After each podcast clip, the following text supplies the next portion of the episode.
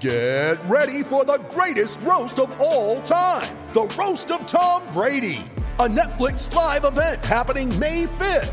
Hosted by Kevin Hart, the seven time world champion gets his cleats held to the fire by famous friends and frenemies on an unforgettable night where everything is fair game. Tune in on May 5th at 5 p.m. Pacific time for the Roast of Tom Brady, live only on Netflix.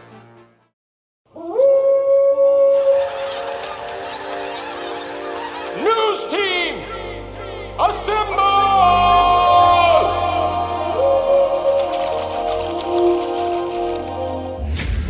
It's back and bigger than ever. It's the unofficial 40 from Soonerscoop.com. Now, here's the entire Sooner Scoop crew Carrie, Josh, Eddie, and Bob.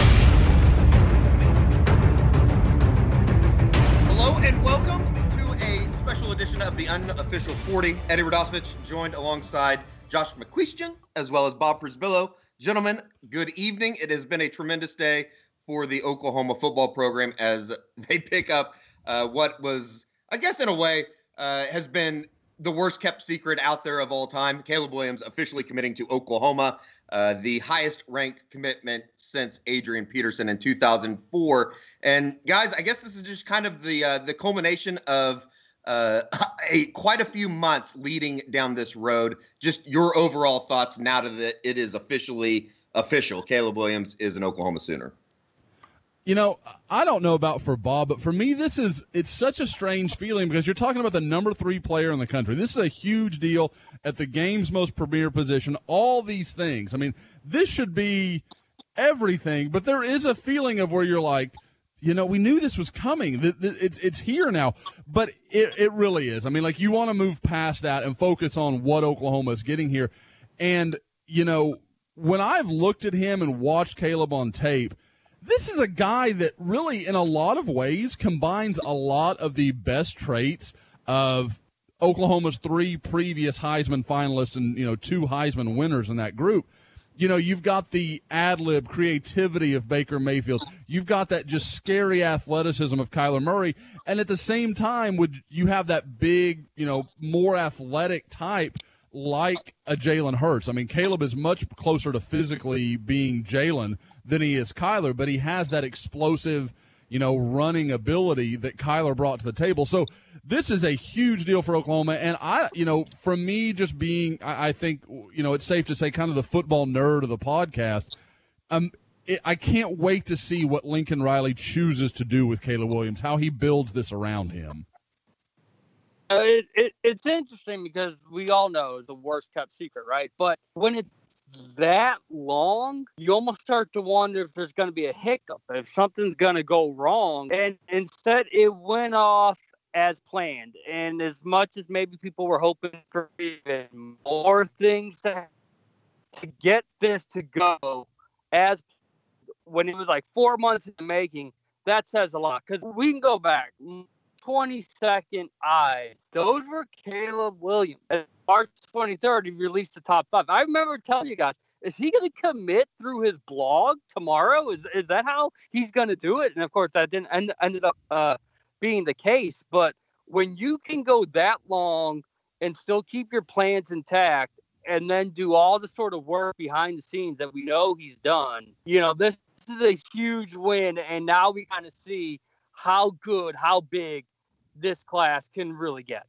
And of course, the fireworks, uh, you know, I think that have been hinted at uh, for the 4th of July weekend has always uh, been something bigger than Caleb Williams. And that is, uh, uh, of course, the case, as everybody knows now. Latrell McCutcheon has joined the Oklahoma class as well. And, you know, I, I, think that in a way, Josh, this is one of those wins for Oklahoma on the defensive side of the football that uh, you can really start pointing towards maybe they're turning the corner.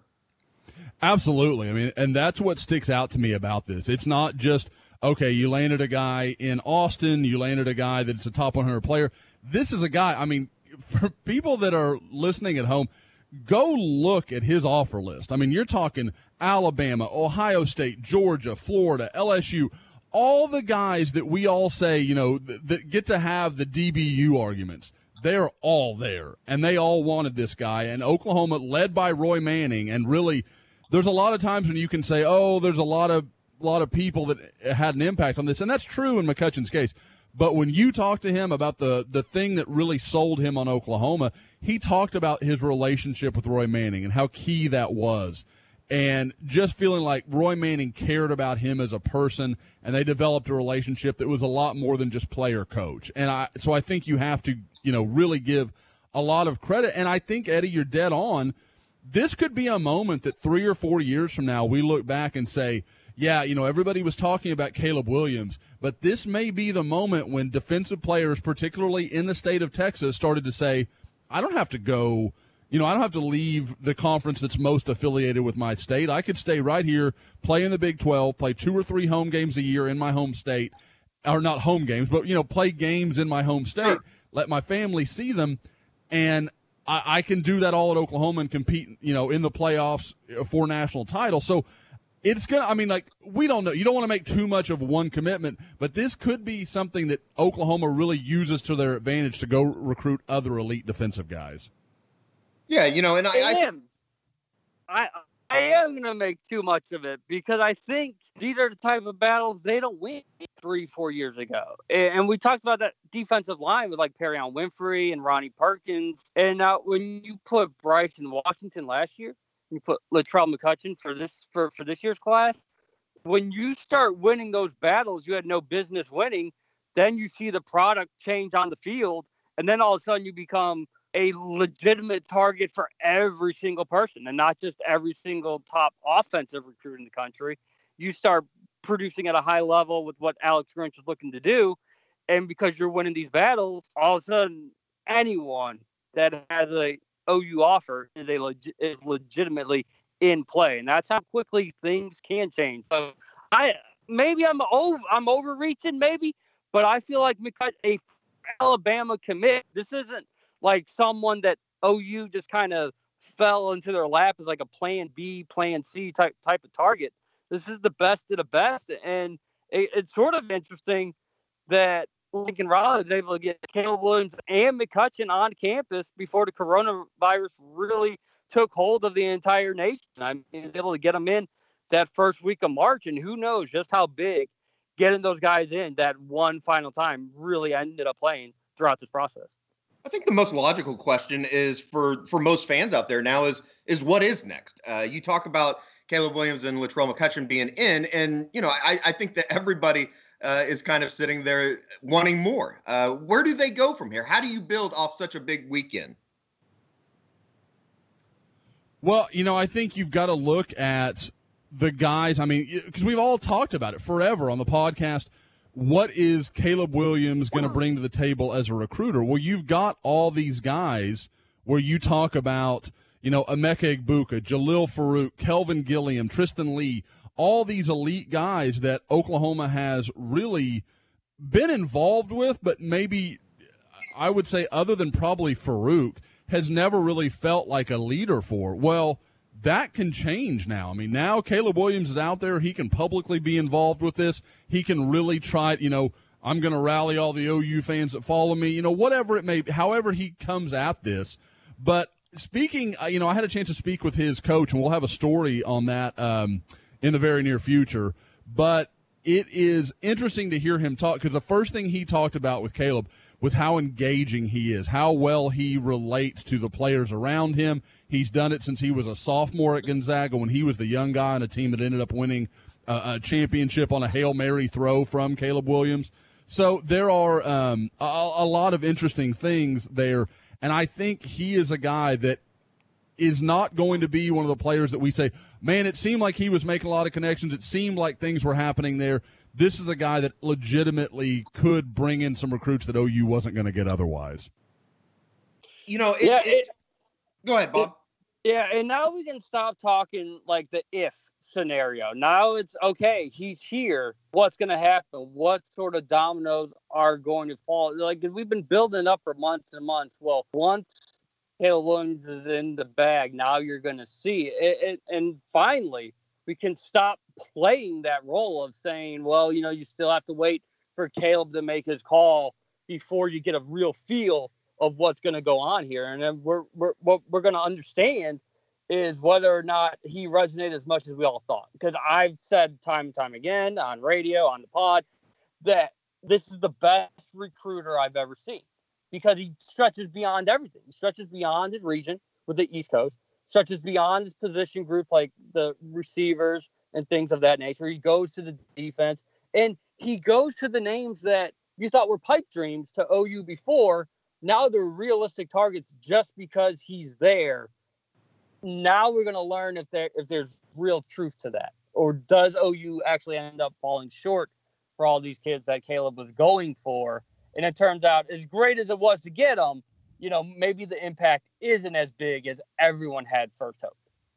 How hard did Lincoln Riley have to work on this recruiting job as far as Caleb Williams goes? I mean, even going back to when Brock Vandagriff decommitted, they only had the two offers out there, and it seemed like the eyes immediately went to Caleb Williams in Oklahoma's pursuit.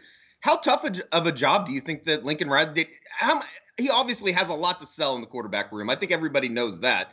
But you know, kind of deeper inside the recruitment of Caleb Williams. I wonder how much convincing he actually had to do, or is this going to become the norm for Lincoln Riley? He's going to go out and get the number one quarterback in the country every year. I don't know that you can put that sort of expectation on it, but I mean, I don't think there's any question that whether Oklahoma lands the number one quarterback in the country every year, they're going to get a legit look from the number one quarterback in the country next year. Because I mean, we can we can already start talking now that Caleb has made his decision to Quinn Ewers in the 2022 class that has a very legitimate chance at uh, Southlake Carroll and Dallas to be that guy next year.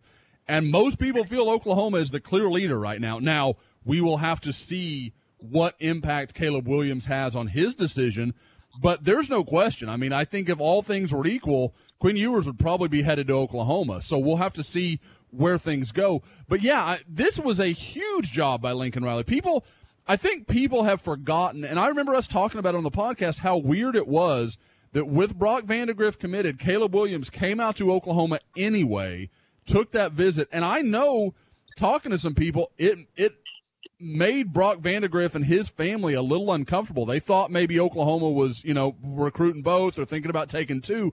And that was never the plan. Oklahoma was very solid to Brock Vandagriff.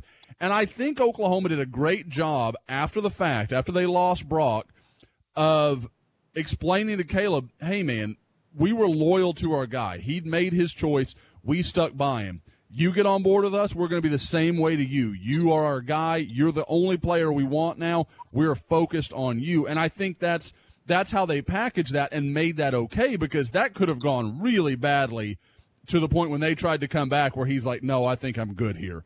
So, like I said, they did a really really good job of just engaging him on, in the conversation in the way they presented it. I mean, they, they made it very clear why they had done what they had done and made up ground because when, when they lost Brock, I would have given them a 5% chance of landing Caleb Williams, and now they've been the leader for four months now. It's it's interesting you go with the OU direction because I actually go with the Caleb one. This is a kid that didn't, you know, get bitter about not being the one A choice. If OU takes Brock Vandagriff, he doesn't close the door. He's still open toward what's going on.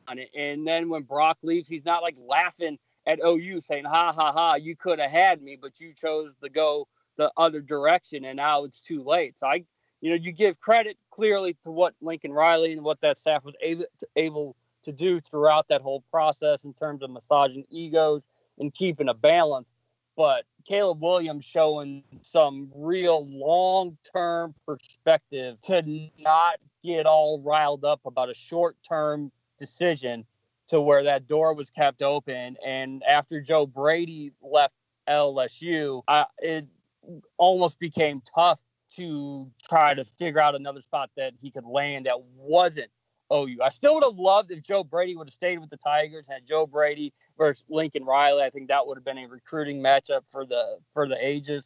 But once Brady left, and it's like, man, Lincoln Riley has done this right. Caleb kept the open mind. This sounds like it's all going to come together. It's just a matter of time.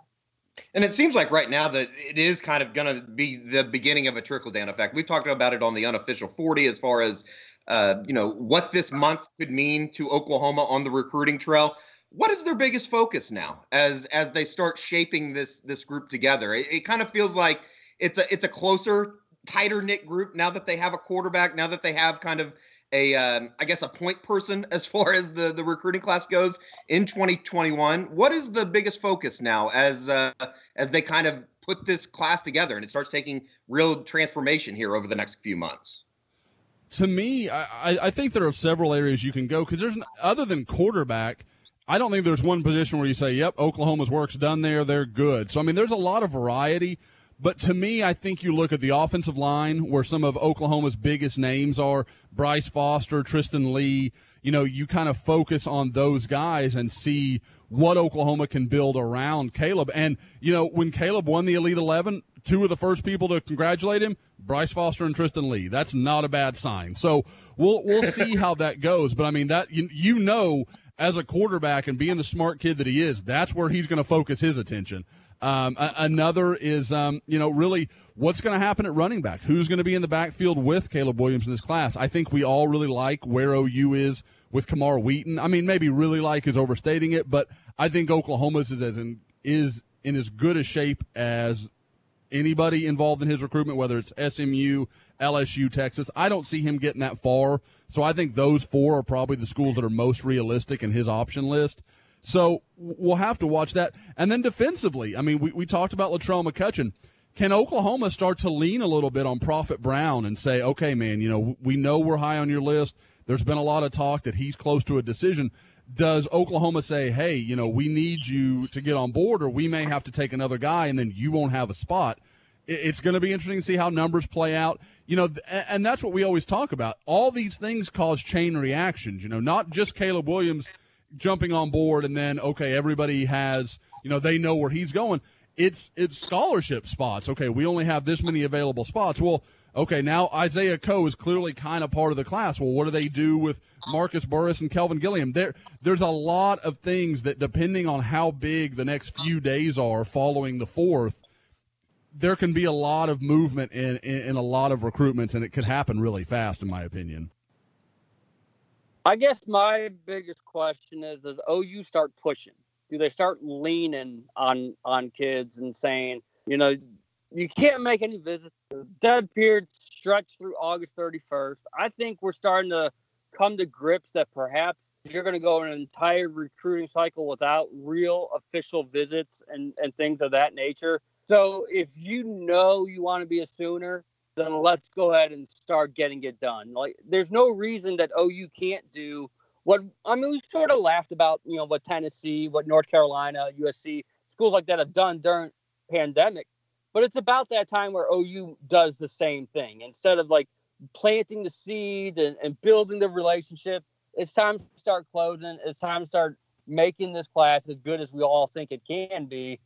And that's I'm sort of curious to see if there's any push by OU, and then if there's any blowback in terms of the recruit saying, hey, I'm not ready. Don't try to make me go in that direction just yet. Bob, you've been the uh, resident eyeball expert. Uh, what do you make of the? I, I, guess the new emoji out there is just the O. Have we have we put together what this really means? No, we haven't. But there was a one theory that a, a, a, Twitter follower gave to me like at three in the morning. So this person was really thinking about it. I'm sure that was well thought out. Is that it's a link in the chain because it's link up 21. So the O's are actually links in the chain because if you go back to when uh, last Monday when they all happened, which was Latrell McCutcheon, which we can now say, it was all the commits that did it because they're the first links in the chain and they're saying here comes the next one. But it might be time to say goodbye to the eyes because now the eyes are done. Latrell McCutcheon was March 1st. He he was those eyes. Caleb Williams was March 22nd. He was those. There are there's none since that that point lately during the last week. It's been the O, been the link, however you want to phrase it. So I think you know on on uh, the Sooner Scoop board, I'm going to have to update the title to the tracking eyes slash link uh, thread here because that feels like it's gonna it should become the new thing. The curious thing will be is if there's a 2022 kid that ever makes the call, is it still the link up chain or does it become something different. And I know that's something that only nerds like myself are really curious to know how it actually goes, how it actually uh, plays out. Josh, is that kind of what you're subscribing to as well? Yeah, I mean, it, it's what makes sense. And I can tell you um, that it'll be interesting to see when that one kind of comes to light because there is no question that news happened on uh, Thursday night and to it's impossible not to make that connection. I mean, I, I, think Bob's absolutely right. So we'll just have to see is that is that the new method and wh- why did it change? Like I, you know, I, I don't know any of that. That's what's going to be interesting. Jantzen yeah, Like, yeah, well, I mean, yeah, like, but did jansen Dunn just like we're like, well, that emoji, we got to put that to bed. Like, I mean, like, I don't know why that is the way it is. Like, maybe they like the O better because clearly that's kind of a representative of Oklahoma. Um, I, I don't know, but that that's going to be interesting to see if, if if that is a permanent staple and if they've made any changes to it. Like, okay, we're going to tweet this out because we know you're going in the next week, or we know you're going in the next few days, or we know the date that you're like. If, if there are any parameters for it, or if it's just the same setup with just a different emoji. Something that we touched on uh, in the scoop on Friday morning was Keon Coleman's situation, and it's kind of a, a curious situation to how this has played out, isn't it? It really is, and you know, and Bob will have to back me on some of this because there is a basketball component to Keon Coleman's decision. He is a guy that wants to play two sports. Is from what I understand, and again, Bob could could tell us more. Is a very accomplished basketball player. is is very good. Um, and that's really why Kansas has made it into his final three, along with Oklahoma and South Carolina. Now, I, we can say he was a guy that we expected to happen today. You know, we thought that announcement was going to happen on Saturday. And what I was told is that on Thursday and maybe a little earlier in the week, Coleman started to kind of sound alarm bells like maybe he wanted to pull it back, maybe he wasn't right, quite ready to decide. And I just I don't think Oklahoma was willing to put some other players on the back burner to continue to wait on Coleman. And that's not to say they don't like him. They think he's a very good player, but I think there are other guys they see similarly and they like I said, once you get commitments, you can start to really start shaping your class and have a better idea. When you only have a few, there's so many directions it can go and so many places. But if you start having a clear picture, then you can go to these other guys and say, "Hey, we've got one receiver spot left, or we've got one, you know, DB spot left. We want you to be that guy, and we're going to give you first chance to say no, but you need to, you know, it's time. Either you're on board or you're not." If you leave that open, then you you lose all ability because if you try that same argument and then take a a kid at the same position later, the guy that you strong armed is going to know that he kind of got ran around and it could hurt you know it could hurt your whole relationship. So they've got to be careful of stuff like that. But like I said, I I'm hearing Kansas, and and I think uh, people are going to be like Kansas over Oklahoma. You got to take the basketball thing into it. That's a big part of this equation. And I think with a player that is as raw as Keon Coleman is, if his focus isn't almost 100% football, it's tough for me to see him playing at a level that Oklahoma will need him to here's what I can't answer. I don't know where Keon Coleman stood or stands in terms of KU basketball. I don't know where the value is in terms of what the Jayhawks see in him. I can say for from OU and talking to sources Thursday night, they were much more involved and they were way more excited about Nathan Rollins Kabonge and his commitment because of his six seven size because OU basketball, even if there's been some complaints, guard play usually isn't where it's coming from. And six four, I mean, that's a tall receiver. There's no doubt about that. But you put six four on the basketball court, and that's like a run of the mill, you know, shooting guard or something of of that nature. And OU hasn't had much issue trying to recruit that position where they have had issues trying to get legitimate guys in the post. So there's no doubt that Nathan the OU basketball staff really sounds like they pushed hard to try to make sure he was on on board. Where Keon would have felt like a nice add-on, but not exactly a huge necessity. It wasn't someone that they were going to like go go to war with to try to make it happen. So that's odd that it almost feels like in terms of football and basketball, Keon Coleman was a priority, but maybe not a top tier one for either sport. Regardless, it would seem like Oklahoma's in a really good position at the wide receiver uh, at wide receiver just for the the the facts that are obvious out there. Who wants to come play with Caleb Williams? And they can now say that after today's news. It's uh it's been a big day, guys, for Oklahoma. Obviously, we uh, have plenty of coverage on Soonerscoop.com. Uh, any lasting thoughts on um, kind of the fireworks that were for today? Well, you know, for me, I've got two things, and, and obviously, just a huge day for Oklahoma. This is this is the momentum start that we all thought maybe could start back when Mario Williams and Clayton Smith made their announcement. I think now you start to see this. I, I don't think this is the end of big news in July. I think they're going to have some more players jump on board, and you're going to start to see Oklahoma start to roll a little bit like you saw maybe Ohio State in the spring or kind of North Carolina over the last couple months. Uh, it, it may not be all in one day, but I think over the month of July, you're going to see several jump on board.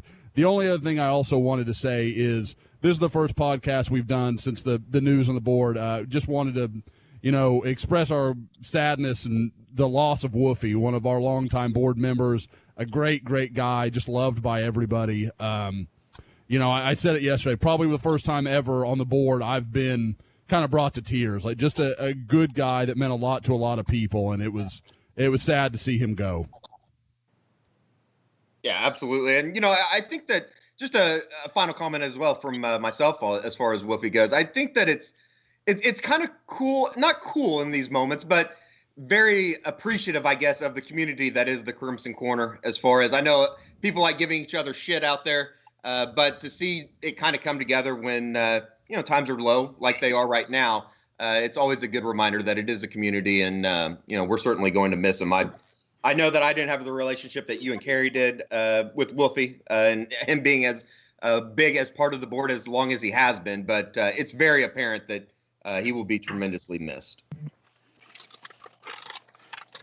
Gentlemen, it's been a uh, it's been a good emergency podcast. Thank you for joining. We'll have plenty of coverage here in the, uh, the the remaining days here as we move forward with uh, Oklahoma's 2021 class, but a big one today with the commitment of five-star quarterback uh, Caleb Williams, as well as cornerback Latrell McCutcheon.